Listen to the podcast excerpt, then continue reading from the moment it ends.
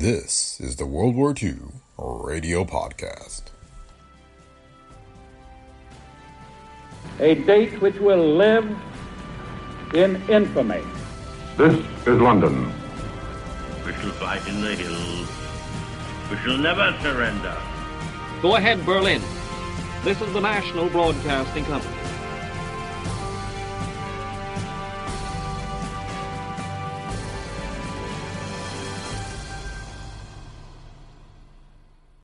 The World War II Radio Podcast.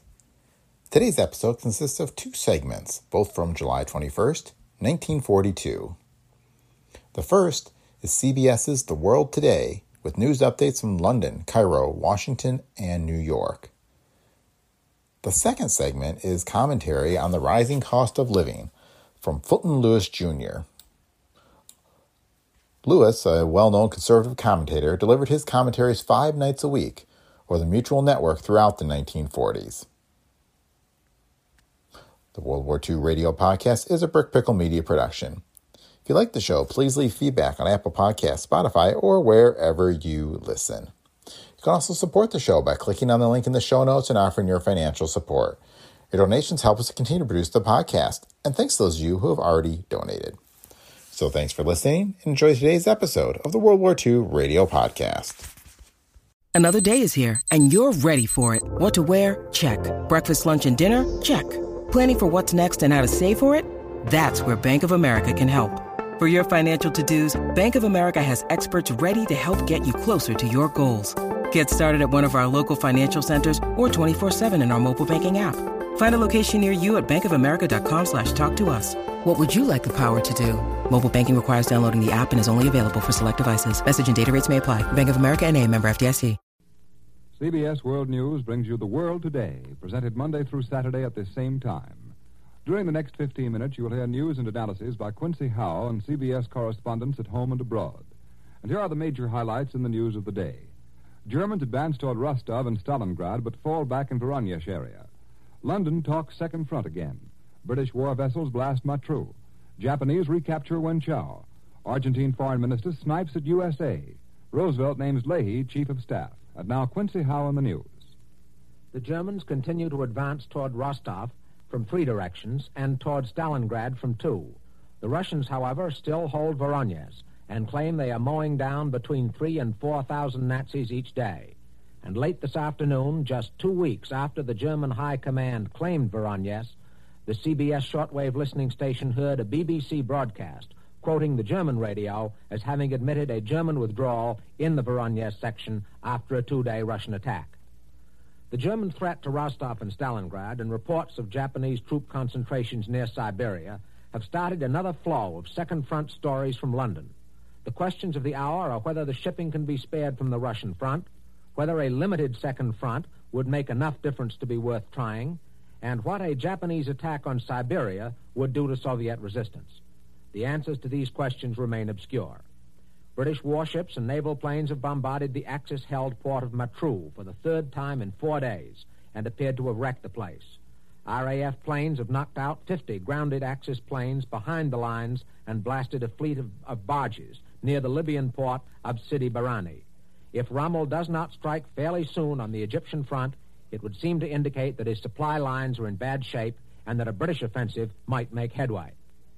General Stilwell's headquarters report that U.S. Army bombers have hit the Japanese for the third day in succession, sinking two ships on the Yangtze River near Kukang, an important base for Jap operations in Kiangsi and Chekiang provinces.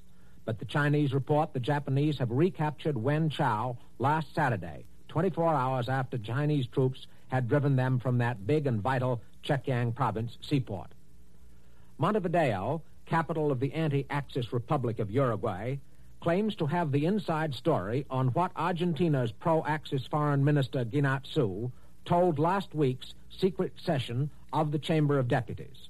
It seems that Guiñazú accused Washington of having originated a no convoy, no arms policy, whereby Argentina gets no military equipment from the United States unless Argentine vessels proceed with United States convoys or else provide convoys of their own in the submarine infested zones where the Argentines have lost a couple of vessels during the past several months. And then from Washington comes the news that President Roosevelt has appointed Admiral Leahy as his chief of staff, a new and vital war job. Admiral Leahy recently returned from Vichy, where he served as our ambassador. The Navy Department has also announced that the United States submarines have sunk three more Japanese destroyers in the Aleutian Island waters, and that Kiska Island, Japanese occupied Kiska, has been bombed again, though we don't know with what results. Now for further word from the nation's capital, now for a report from Washington. CBS Washington, Eric Sevareid reporting. Two hours ago at his press and radio conference, the President told us that Admiral William de will now become Chief of Staff to the Commander in Chief. That may confuse you. It confused a lot of people at the conference. The President gave few details about this new job, and he urged the journalists present not to read too much into the arrangement. For a long time, critics have said here that we need a supreme commander over both our Army and our Navy. It appears perfectly clear tonight, however, that Admiral Lee not, is not being given powers of supreme command. If there is any supreme commander over the American forces on land and sea, it is still the President himself. You might call the Admiral the Chief Coordinator of Military and Naval Affairs, or you might call him the President's Chief Intelligence Officer. He is certainly in a powerful position, but he is not a supreme commander. The President is expected to continue his practice of conferring directly with General Marshall and Admiral King when important decisions are to be made. Admiral Leahy will relieve the President, however, of the day-to-day war duties which now consume a great amount of the Commander-in-Chief's energy and time. The Admiral is a quiet man with a habit of long silences while other men talk. He is a realist and he works hard. He has the President's complete confidence, as Mr. Roosevelt made clear today. He has been Chief of Naval Operations and until lately was our ambassador to Marshal Petain in Vichy. This appointment has nothing to do with any unified command between the British and ourselves or between the United Nations generally. There will still be pressure here for such a command, and many people feel that some steps will be taken in that direction. Within the next two or three days, you will hear the soft but deliberate voice of Secretary of State Cordell Hull, who never makes a nationwide speech unless he feels there's a good deal which needs saying. The speech was given some advance billing today by the President himself, who went over each paragraph with the Secretary this morning. Mr. Hull will talk about the gravity of the war and what victory will mean for the world. It will be an important statement of American views and policy. Yesterday, uh, President Green of the AFL demanded there be no arbitrary freezing of wages in this country. The President said today that he's not planning to ask for that, but there will be a message from him to Congress on the general subject of inflation control. There will also be a definitive statement on the unhappy subject of rubber, but not for two or three weeks. Today's news on that subject is that the recent collection drive brought in more than 450,000 tons of scrap rubber, which now go into the government stockpile. That is nearly seven pounds of rubber for every person in the country. American submarines, as, you, as you've just heard, have sunk three more Japanese destroyers in the Aleutians. And here in Washington, Anthony Dimond, the congressional delegate from Alaska, said that around 20,000 Japanese troops altogether have been landed in those islands. And now, a report from London. CBS London, Bob Trout reporting. The House of Commons today discussed the Home Secretary's powers to detain people on security grounds without trial under the now famous defense regulation 18B. The Home Secretary told the House the country as a whole is saying, We have seen Norway, Belgium, Austria, Czechoslovakia, and France, and there's going to be none of the fifth column nonsense in this country. Then the House approved the Home Secretary's handling of 18B by a vote of 220 to 25. Royal Air Force Fighter and Bomber Command kept up the big sweeps over northern France, and British bombers were over northwest Germany in daylight again today. The war in the air continued to be fought on the radio waves as well. Those German radio stations, which pretend to be in Britain, are still pouring out thousands of words on the question of the second front. They take all sides. That is, they pretend to take all sides, but of course what they really take is the German side. For instance, the station which pretends to be a free Scotch station said they'd consulted a lot of experts, but none showed any enthusiasm or optimism about a second front. Occasionally, these fake freedom stations are now showing signs of increased cunning. This week, for example, one of them broadcast a report of the fighting in Egypt, a report which, for a change, was almost true. Undoubtedly, the Germans hoped they could win the trust of a British audience by broadcasting a truthful item.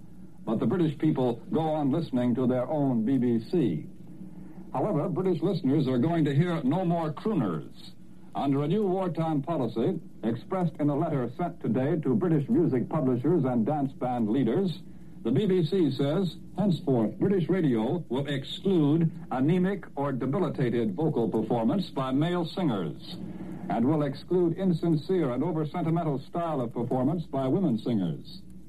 Musical numbers which are slushy in sentiment or based on tunes borrowed from standard classical works are also out. And now the German fake freedom stations will probably start putting on what the BBC calls anemic or debilitated vocal performances as a sort of crooner's black market. Now for a report from Egypt. Go ahead, Cairo. CBS Egypt, Winston Burdett reporting. In this period of dubious battle called lull, patrols have been active along the Western Front, seeing what's up behind the enemy's lines grenading a tank now and then, sometimes bagging a few prisoners so headquarters can keep tabs on the enemy's troop movements. From Alamein today, U.S. correspondent Chester Mollison reported another day of quiet, punctuated only by the thud of shells at the further end of that stretch of desert. Every day of quiet at the front still counts enormously behind the lines. It's a big, unwieldy job, this defense of the Middle East, and it is still primarily a British job today. You can't expect a full-blown American expeditionary force to pile off the docks at Suez or Basra and spring into the desert overnight. American tank personnel is here in Egypt, helping British crews in the maintenance and overhaul of our General Grants and General Lee's. Our men know their tanks, but that's a different matter from taking the steep plunge into battle.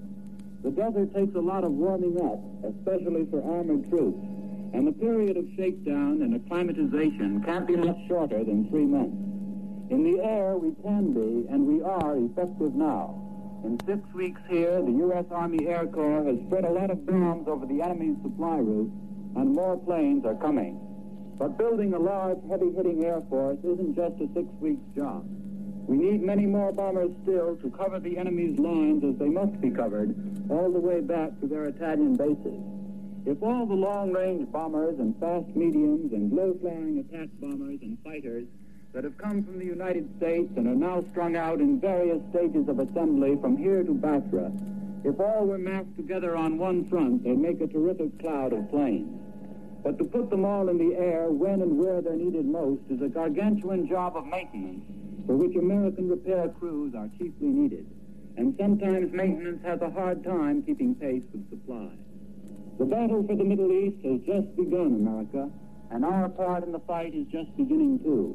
The enemy is not going to give up, whether he's at Benghazi or Alamein. This is going to continue for quite a while, and we'll want everything we can get as soon as you can get it to us. I return you now to CBS in New York. Rounding out this picture of the world today, there is nothing we have heard up to now, nothing, to suggest that the war has taken a decisive turn anywhere especially what we've just heard from Mr. Burdett in Cairo, where he points out the fighting has still to begin. The Axis breakthrough in Egypt has not reached its objective. Neither has the German breakthrough on the South, on the South Russian front. The, fr- the fighting proceeds at a more furious pace in Russia than it does in Egypt. That does not mean, though, that a decision is any nearer in Russia than it is in Egypt. Both sides in Egypt have limited resources. They have to husband what they've got. Neither Rommel nor Auchinleck has yet chosen to launch an all-out offensive. Why, we don't exactly know, but probably it's this shortage of supplies. But if and when the offensive does come, from whichever side it may come, the fate of Egypt is likely to be settled in fairly short order, one way or the other. On the Russian front, it is evident that the Germans are throwing everything they have got into the drive for the Caucasus. We do not yet know whether the Russians have thrown everything they have got into the defense of Rostov and Stalingrad. In all probability, they have not. In all probability, Timoshenko still has something in reserve. Whether it's enough to turn the tide, we ought to discover during the next week or two. But Suez and Alexandria, Rostov, Stalingrad, and the oil of the Caucasus remain in just as much peril today as they were a week ago. Meanwhile, the second front in Western Europe is receiving more attention, but so is the second front in Eastern Asia. Will Britain and America strike to save Russia from the West before Japan strikes to knock out Russia from the East? And now more news. The CBS shortwave listening station has just heard the Soviet midnight communique by way of the British Broadcasting Company, which says that today Soviet troops fought the enemy in the area of Voronezh and southeast of Voroshilovgrad. No material changes took place on the other sectors of the front.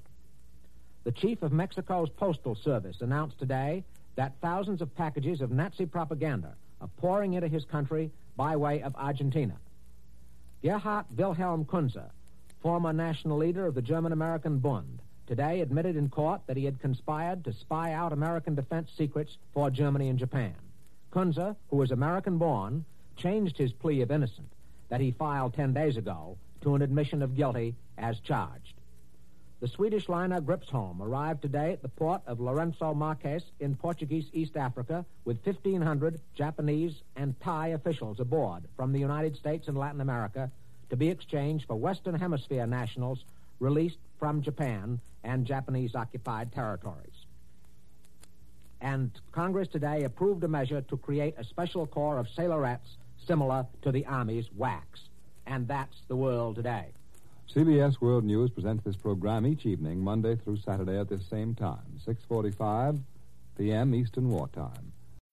When you need mealtime inspiration, it's worth shopping Kroger, where you'll find over 30,000 mouthwatering choices that excite your inner foodie. And no matter what tasty choice you make, you'll enjoy our everyday low prices, plus extra ways to save, like digital coupons worth over $600 each week. You can also save up to $1 off per gallon at the pump with fuel points. More savings and more inspiring flavors make shopping Kroger worth it every time. Kroger, fresh for everyone. Fuel restrictions apply.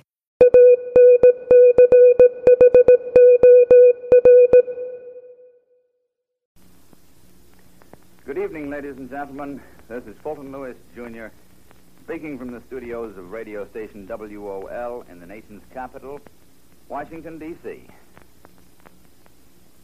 The President told us today at his news conference that he's sending to Congress in the next few days a special message on the subject of combating increases in the cost of living. And he indicated rather clearly that in that message, he will deal with the question of a ceiling on wages. He said flatly that he is not planning to place any ceiling on wages himself, but he dodged the point as to whether he'll suggest that Congress do so. By way of background, I learned on very good authority late this afternoon that Mr. Leon Henderson has been urging the President for some days past to take some sort of effective steps to stabilize wages in all lines of industry all over the nation.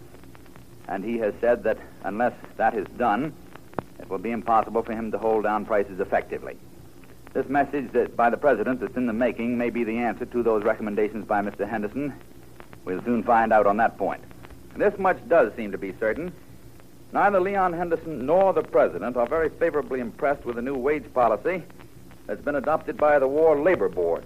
That policy, you know, is to recognize the right of all workers in all lines, war production or otherwise, to have sufficient of a wage increase before the first of between the 1st of January 1941 and the 15th of May of this year, that's about a 15 month period, to counteract a 15% increase in the general cost of living during that 15 month period. If they have received a wage increase of that amount since January 1st of 1941, they don't get any more. If they have not, they are entitled, according to this policy, to an increase not more than that amount. Mr. Henderson feels that whether that's fair or not, the increases that are granted will boost the cost of production and thereby boost the price of things that are bought. And that is what he and the President are trying to fight. There are all sorts of developments on the rubber situation tonight. It's a bit ironical. For weeks, you and I were trying to get some action to keep civilian automobiles on tires. Now the action is coming so thick and fast that it's hard to keep up with. The President, as you know, announced that total collections in the nationwide scrap rubber drive amounted to almost 455,000 tons. He's appointing technical experts to find out how much net usable rubber there is in that total after the fabric and metal and other foreign matter is eliminated. But in any event, it's considerably more than the gloomy estimates that were turned over to the President by some of his advisors before this drive began, some of those estimates, you may recall, were as low as 100,000 tons and even lower. Many estimates that supposedly were based on scientific information were as low as 200,000 tons. Perhaps the best record of the nation in this scrap rubber collection by the oil companies was made by the Lion Oil Company of Arkansas, where they collected an average of one and a third tons per employee. And second place, according to the figures that I have available, goes to the Standard Oil Company of California, which collected nearly 18,000 tons with only 17,580 employees. That's a little better than one ton per employee. The president indicated rather plainly that there will be no combination gasoline and tire rationing program for the nation as a whole. In Congress, the Senate actually began debate today on the synthetic rubber question. There's a bill under consideration to set up a separate agency that would have sole control over synthetic rubber uh, production from alcohol. The theory being to get a more friendly administration of the alcohol rubber problem. It certainly, unquestionably, is a fact that the alcohol rubber problem has not been in very under very friendly administration thus far from the Rubber Reserves Corporation. But it's up to Congress to decide whether this is the best way to correct that problem or not. Senator Barkley, the Democratic floor leader and presumably representing the president's views on the matter, took the opposition side today, and so did other administration regulars in the Senate. In all fairness, it would seem to be wise at this stage to keep in mind the real objective. Uh, what we want is rubber by the quickest possible method. Rubber from alcohol, insofar as that method will produce rubber quicker than we can get it from petroleum, but not rubber from alcohol merely for the sake of getting it from alcohol. And it does seem to call for some careful consideration, at least, as to whether a separate agency would accomplish that objective. In the House of Representatives, a special committee was set up, composed of five Democrats, five Republicans from the eastern seaboard states, to begin next Monday an investigation into the Atlantic seaboard problems on tires and, incidentally, on gasoline, too. Uh, the chairman of that committee is Representative Fitzgerald of Connecticut, and the ranking Republican is Representative Hartley of New Jersey. They announced that the first witness, is, w- witness to be called on Monday morning by that committee will be a reporter by the name of Fulton Lewis, Jr., who has had a few selected words to say on the subject of synthetic rubber in the weeks past. The rubber industry itself presented its program for handling the tire shortage this afternoon. They opened a huge exhibit at the Willard Hotel here with samples of the kind of tires that they've been able to produce with synthetic rubber, also samples of the rubber itself, and the things that go to make it up. They say that they can produce enough tires to keep all mechanically usable civilian automobiles on the road with 60% of the mileage, the total mileage of those cars last year. To do that, they say they want 75% of the butyl and Thiokol rubber production in the present program, both of which are the very least important of the government's war program and represent a very small part of the entire synthetic rubber production. And they say they need, along with that, about 3,000 tons of natural crude rubber to cement the treads to the casings. That's a very small amount when you consider that the present stockpile of crude rubber is 600,000 tons. They say they also need 97,000 tons of scrap rubber, which apparently we have, and then some, in the rubber collection campaign. The most important angle of all is that this program that they announced today does not include the more than 200,000 tons of additional Buna S synthetic rubber, the high grade type, which the Petroleum Coordinator's office is in the course of whisking out of nowhere from the petroleum industry, as I announced to you last night. With all that, plus 8 million more tires, which Mr. Leon Henderson has on hand in, shall we say, economic refrigeration, frozen, uh, there ought there certainly ought to be a solution of the tire situation in sight. Now, in the last three or four days, ladies and gentlemen, I've had telegrams and letters from all over the nation about certain statements and accusations that have been made about the handling of post exchange stores on United States Army posts.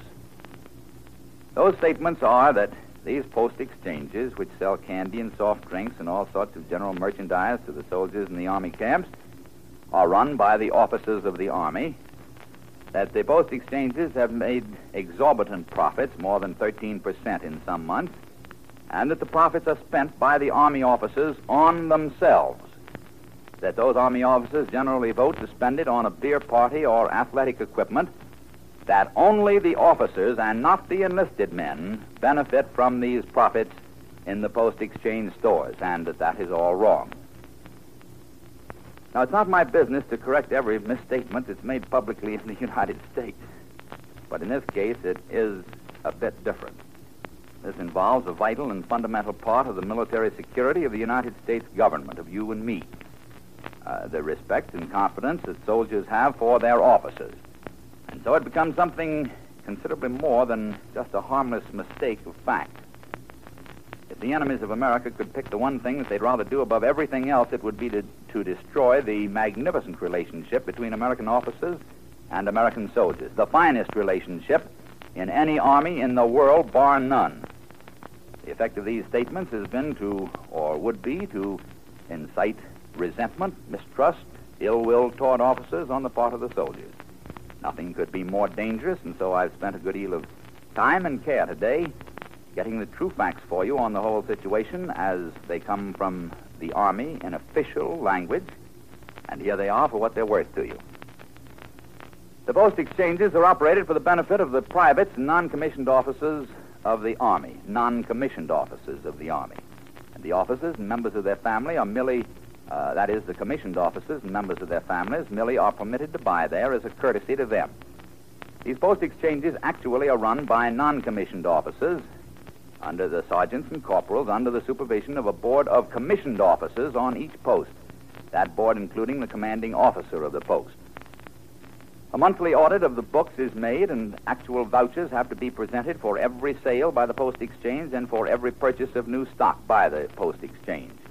The office of the uh, Inspector General of the Army also inspects those books, and the Army says that it's impossible for any shortage or irregularity to be covered up.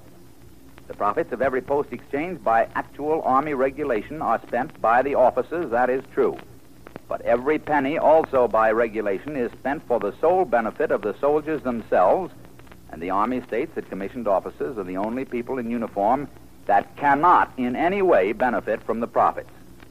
The way it works is that at the end of the month, after the books are audited, the Board of Officers meets, and the chaplain, he'll say, wants a certain amount of money for charity work among the enlisted men. It can only be used by the enlisted men. The athletic director also will be allotted so much money for gloves and baseball equipment, and some more will be granted to the playground equipment for the children of the soldiers. The athletic equipment is solely for the soldiers themselves. After those allotments are made, the remaining amount is divided up among the companies that make up that post according to the number of men in each company, and the officers of that company are required by regulation to use that money for the benefit of the majority of the privates and non commissioned officers in that company. Sometimes they buy a few extra items for the mess to improve the monotony of Army food. Sometimes it's spent on magazines or new furniture for the recreation hall, or sometimes it goes into a party for the soldiers at which they have a keg of beer and are allowed to invite their girls. The officers never attend those party- parties, except that the officer in charge of the fund usually comes in for a moment at the start and says to have a good time. The officer of the day usually comes in at the end and tells them good night. Out of all the Army officers I spoke to today, not one could ever remember an officer ha- so much as having taken a glass of beer at one of those parties. Hard liquor is flatly forbidden under any circumstances. I asked whether there's any possibility that the post exchanges might make the officers a gift of a party for the officers themselves. I was told that that is absolutely impossible, that it's against regulations, that the audits are so strict that it would be impossible to cover up, and that any officer involved in such arrangement would be subject to drastic punishment. The fact is, every penny of profits from every post exchange has to be accounted for, and it has to be devoted 100% and exclusively to the benefit of the soldiers themselves, and any officer who derives so much as a dollar's benefit is subject to court martial. And let me say from personal experience that the tradition among officers in the Army is that the handling of those post exchange funds is an almost religious trust in the administering of, of the, uh, in administering the benefits to the soldiers themselves. And that's the top of the news as it looks from here, ladies and gentlemen. Until tomorrow evening, good night.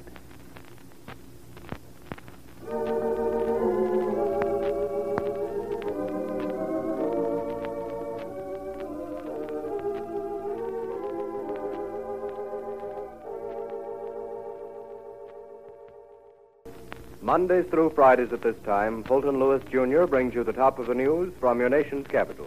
These broadcasts originate at WOL. This is the Mutual Broadcasting System.